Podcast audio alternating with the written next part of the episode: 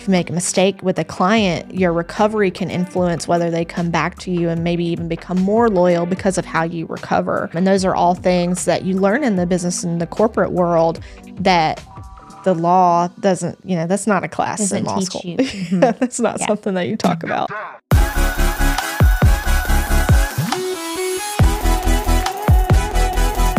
Hey, everybody, welcome back to another episode of the North Carolina Real Estate Show. I'm Tiffany Webber. I'm a real estate attorney at Thomas and Webber in Mooresville and now Huntersville, North Carolina. And I am joined today by another of our attorneys, Erica Henson. Welcome. Thanks, Tiff. So, you've been on the show plenty of times. At this point, I think you can do the intro from now. Okay, sure. you, you'll be the host.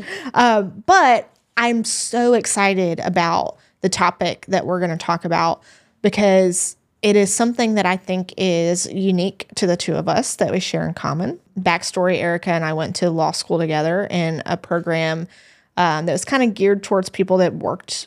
Um, already worked full time, so we went to law school at night, and we each had jobs in um, big corporations. So, what are we talking about today? So we're talking about what kind of lessons that we learned in the corporate world that now can translate or correlate to what we do as real estate attorneys. you spent more time in the corporate world than I did, but I mean, even in the, you know, gosh, was it five years, six years, six years in corporate America? Like, there's just so much. And the one that I wanted to start with is when you work in a corporation, there's all kinds of different teams that have their different functions, but you're working towards a common goal, and that that's um, course to make money for the company. But there are often much smaller projects that you have to work with a lot of different functions to accomplish. So I think of that like a real estate transaction. Um, you have to work with a lot of different functions to get to the closing table. So whereas at Electrolux, I may have been working with sales and legal and the product team and the inventory team to make sure that our builder clients got everything they needed.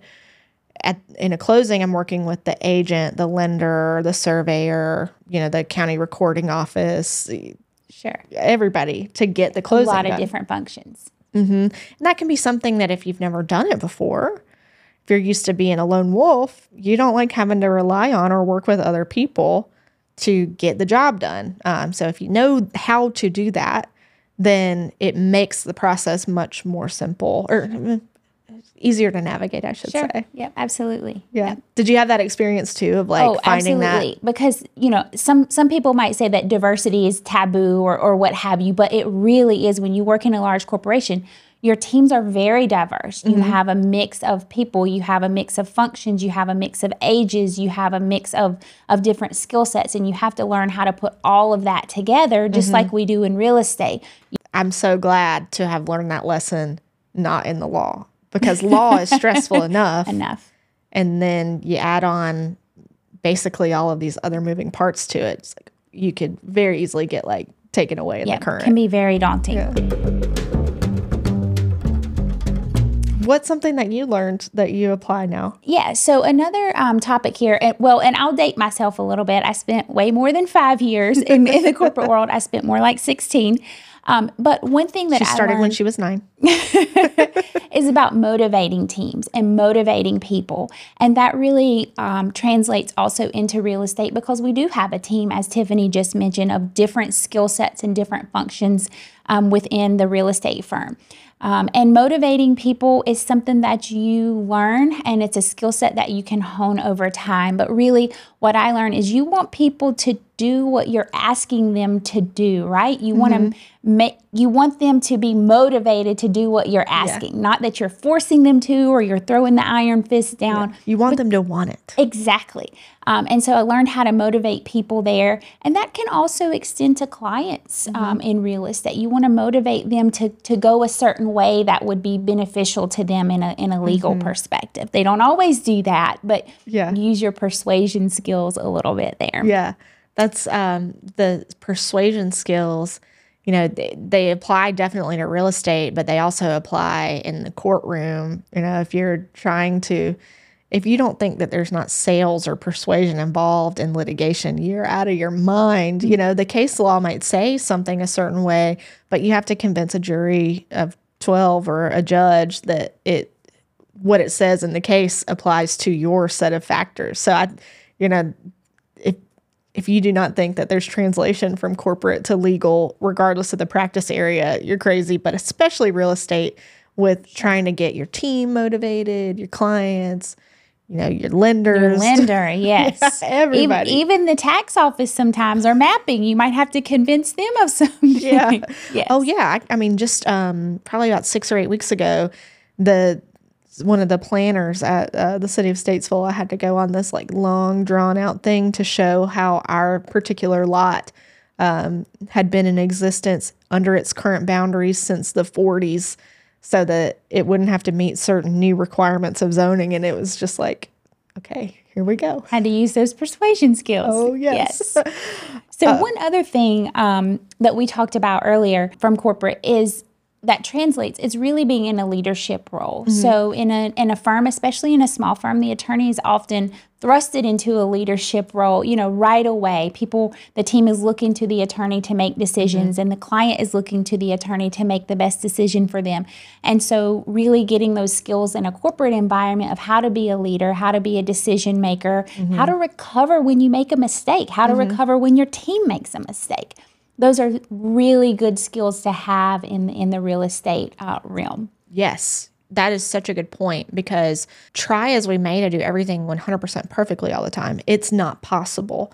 So there will be mistakes and knowing how to correct them and then course correct so that we don't make the same mistake again.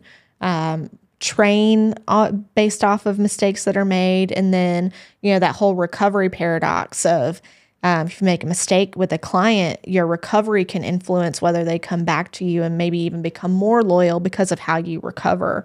Um, and those are all things that you learn in the business and the corporate world that the law doesn't, you know, that's not a class doesn't in law school. Mm-hmm. that's not yeah. something that you talk about. There was one thing that I was thinking that kind of goes back to like the working with the different teams, but kind of like project managing your cases or your your workload or your files. Um, some of this calls back to my litigation time, but you essentially have like the phases of a case and, and all of the different things that have to happen so that you can get to trial.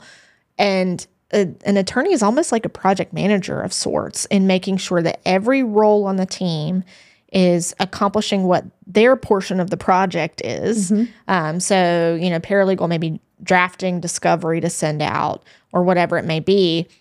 Take that to real estate in our team. Our paralegals are drafting closing statements, they're gathering invoices, they're doing whatever, you know, our abstractors are preparing the abstract and the title opinions. We're reviewing that. The attorneys are doing the closings and overseeing the signatures. Post closers are getting files dispersed and documents where they need to go.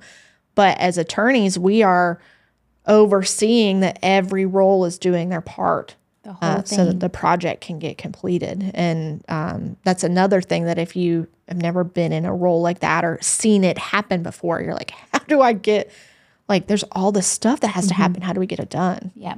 And there's no a lot of times there's nobody to teach you. I mean, I think I even started one day with like project management for dummies books because I didn't know where to begin with all of it, you know, and you have yeah. to learn it have to learn yeah. the ropes, I guess, um, so to yeah. speak. But yes, that definitely translates because you're juggling so many different balls in the air at one time in mm-hmm. real estate. Or if you're like a a, a tech, the, I'm not a tech junkie, but I do like different tech tools. So it, mine wasn't project management for dummies, but it was like, okay, do I need Asana? Do I need Todoist? Do I need Trello? What's the tool that's going to help me manage these projects the best? so I and I would read all those blogs of like, how do I get better? Another topic um, that translates for me is that change is required. Not mm-hmm. only is change inevitable, but it's required to keep yourself relevant. Mm-hmm. And in the corporate world, you know, there are these big corporate giants and they have teams dedicated to this. So they make sure that things are changing and moving and that they are evolving to the latest needs of the market, mm-hmm. technology included. Um, and in real estate, we really have to work at that. We have mm-hmm. to think about are our processes changing to what the clients need, to what technology tells us we need, to what mm-hmm. the market needs? Um, you know, as how we conduct the closing. Are we getting more virtual like during COVID? Are we meeting people in the parking lot? Mm-hmm. Um, And so Are I we think speaking their language?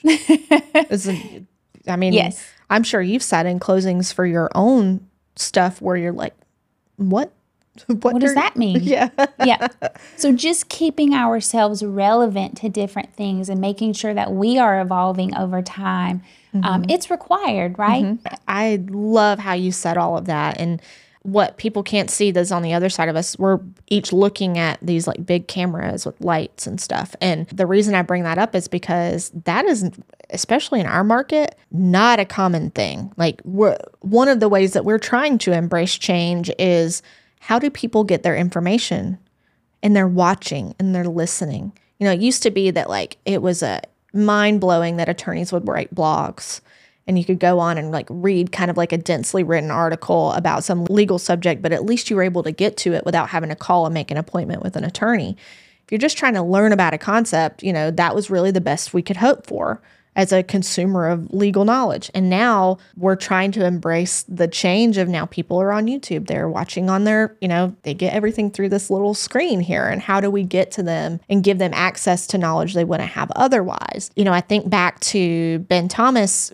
Whenever we first got him on camera, he hated this at first. He was so good at it He's not the only one. but you're good at it too. And one of the reasons why he hated it is he said, all the attorneys in town are going to make fun of this. They're be like, what are you doing? You know, or they're going to, you know, like judge me for doing it. And maybe they do, but at this point, we don't care. The the point is to we're not out there serving the other attorneys in the community. We're serving our clients. And this is how they get information and access to determine who are they going to work with? Who do I trust? Who do I feel like I know? Um, so that I I think change is what has allowed us to meet our clients in this new way. One of the other um, topics is accepting no, learning Mm. how to accept no um, in a corporate world because your ideas aren't always accepted by everybody. Your Mm-hmm. suggestions don't always make it to the implementation phase, right? So we're not always right. We're not always right. I mean, in my mind, I am, but maybe not to everybody else. We won't tell our husbands that. Um, but learning how to take no for an answer and to keep to keep going and to mm-hmm. remain motivated no matter what, you know, and to mm-hmm. keep those ideas flowing. If you let no stifle you and your creativity and your thoughts, well, then you're just going to remain stagnant, right? Mm-hmm. Um, and then also, as as we talked about before, working with teams. Sometimes your team says, "No, I don't like that idea. No, we're not going to move forward with that." Well, you have to stay motivated with your team. You have to still work with them, even though your idea is not accepted. Um, And so, learning how to do that really translates into real estate or working with clients because some of the things you suggest they might not want to go with. It might not be the solution for them. They may have plans to use the property in a different way. So then you have to pivot. How, you know, come up with a different solution. How can I meet this client where they are? Yeah. Um, how can I have empathy for what the client is is trying to accomplish here? So that was really a valuable lesson for me um, to accept no and then to make a positive out of it. Yeah. I that's it's interesting how some people might hear accepting no or learning, you know, what to do when no is the answer and think no shouldn't be the answer. I think about like my husband, he'd be like, the answer is never no or whatever. Tell me how to the answer is yes, how do we get to yes? But it's what you're describing to me sounds more like when no becomes a speed bump and how do you change course? Because you know just because you hear no, a no doesn't mean that the door is shut and now you just give up and walk away. That's not it. Um, no as the answer doesn't mean we're all done here. Uh, it means okay we have to find another solution. Um, doesn't mean we can't solve the problem. We still have to solve the problem. We just maybe can't solve it in this way. And the motivation can be very difficult whenever you might feel that you have you've come upon this great answer and you pitch it and there everybody's like Mm-mm, not gonna work Not going to work. yeah you come back give us something else so it can be tough to stay motivated in in a situation like that so you make a really good point that finding the motivation within that but also getting creative um, when maybe you saw that well this is the only thing we can do Well, and sometimes it comes down to to something you told me one time. We're going to give the client uh, one answer, kind of a creative answer, and we're going to give them a practical answer, right? Mm-hmm. You might get no on one side, but we're going to be honest with the client. We're going to be mm-hmm. practical with them, and we mm-hmm. owe that to them, right? They might have turned us down on our creative answer or what have you, just just throwing things out there. But sometimes we have to give them a very honest answer. What you're trying to do is not okay. What you're trying to do violates your restrictive covenant, something like that, you know? And if they choose to do that, it's their choice, but it's our job to make sure that Yeah. they're informed. Yeah, I think about like the the gamut of what are the all the possible outcomes here. There's this one, the worst case. Here's the best case. You're likely going to fall somewhere in the middle, um, but you need to know both ends of the spectrum so that we can figure out where you're going to end up. And sometimes that does involve, you know, if a client tells you they want to do something that we know is not possible, we're the ones giving the no mm-hmm. saying you cannot do that as described. But what's your ultimate goal? What are you really trying to accomplish here? Because maybe we can figure out a way to get you to that goal that doesn't involve doing this thing that is illegal or impossible or whatever it may be. Yeah, there's one that I just thought of it. I wasn't on my list, but I think translates very well to law. And it's dealing with bureaucracy or red tape. And in corporate America, we have a lot of that. And a lot of it is arbitrary, you know, made internally for you don't really know the reason, maybe not a good productive reason. And what is the law if not a whole bunch of red tape? Though typically it is for a public policy reason, it has some good reason behind it. But knowing how to navigate that um, and deal with it is really important to getting through, especially a real estate transaction, because you're dealing with, um, okay, we've got to deal with what does the title company want? What does the what does mapping want to see in this legal description so that they'll actually record the deed and update GIS? You know, like you're dealing with all sorts of different government agencies too. So you're having to deal with, okay, well, what's this county's process versus this one's. And, you know, Rowan County says we have to have this special language on the deed for this county, but this county doesn't want to see it on there. So, you know, updating your process so that your client gets what they want, Yeah. but we comply with everybody else's needs and wants and rules too. Yeah. where in the company that I came from, we called it organizational awareness. You had to know who your key That's players. 16 years of corporate Yeah. America for you. it's coming out now. but you had to know who the key stakeholders were, who the key mm-hmm. players were, what they required, just like what you're describing here with the different county requirements or different mm-hmm. legislative bodies, what their requirements are. You have that in corporate America. So you're absolutely right. Learning how to navigate that and to be patient with the process and what steps you need to take to to overcome those mm-hmm. hurdles um, is absolutely applicable to real estate. Yeah. Do you have anything else on your list? I don't have anything else on my list. I mean, we probably could have plenty of things. We but- could have lots of things, but these are some big overarching topics that just come to mind um, that kind of carry over, that stick with me every day Yeah. um, now that I'm in real estate. Yeah, and sometimes when I hear you with clients or our staff or you know dealing with agents, I'm like, "Yep, I know that time at BASF did her good. I can hear it. Your organizational awareness is, is very high." Uh, well, thank you so much for taking the time to talk to me about this topic. I suspect we're going to have you on real soon to Thanks talk about having some more me. stuff. Thank you.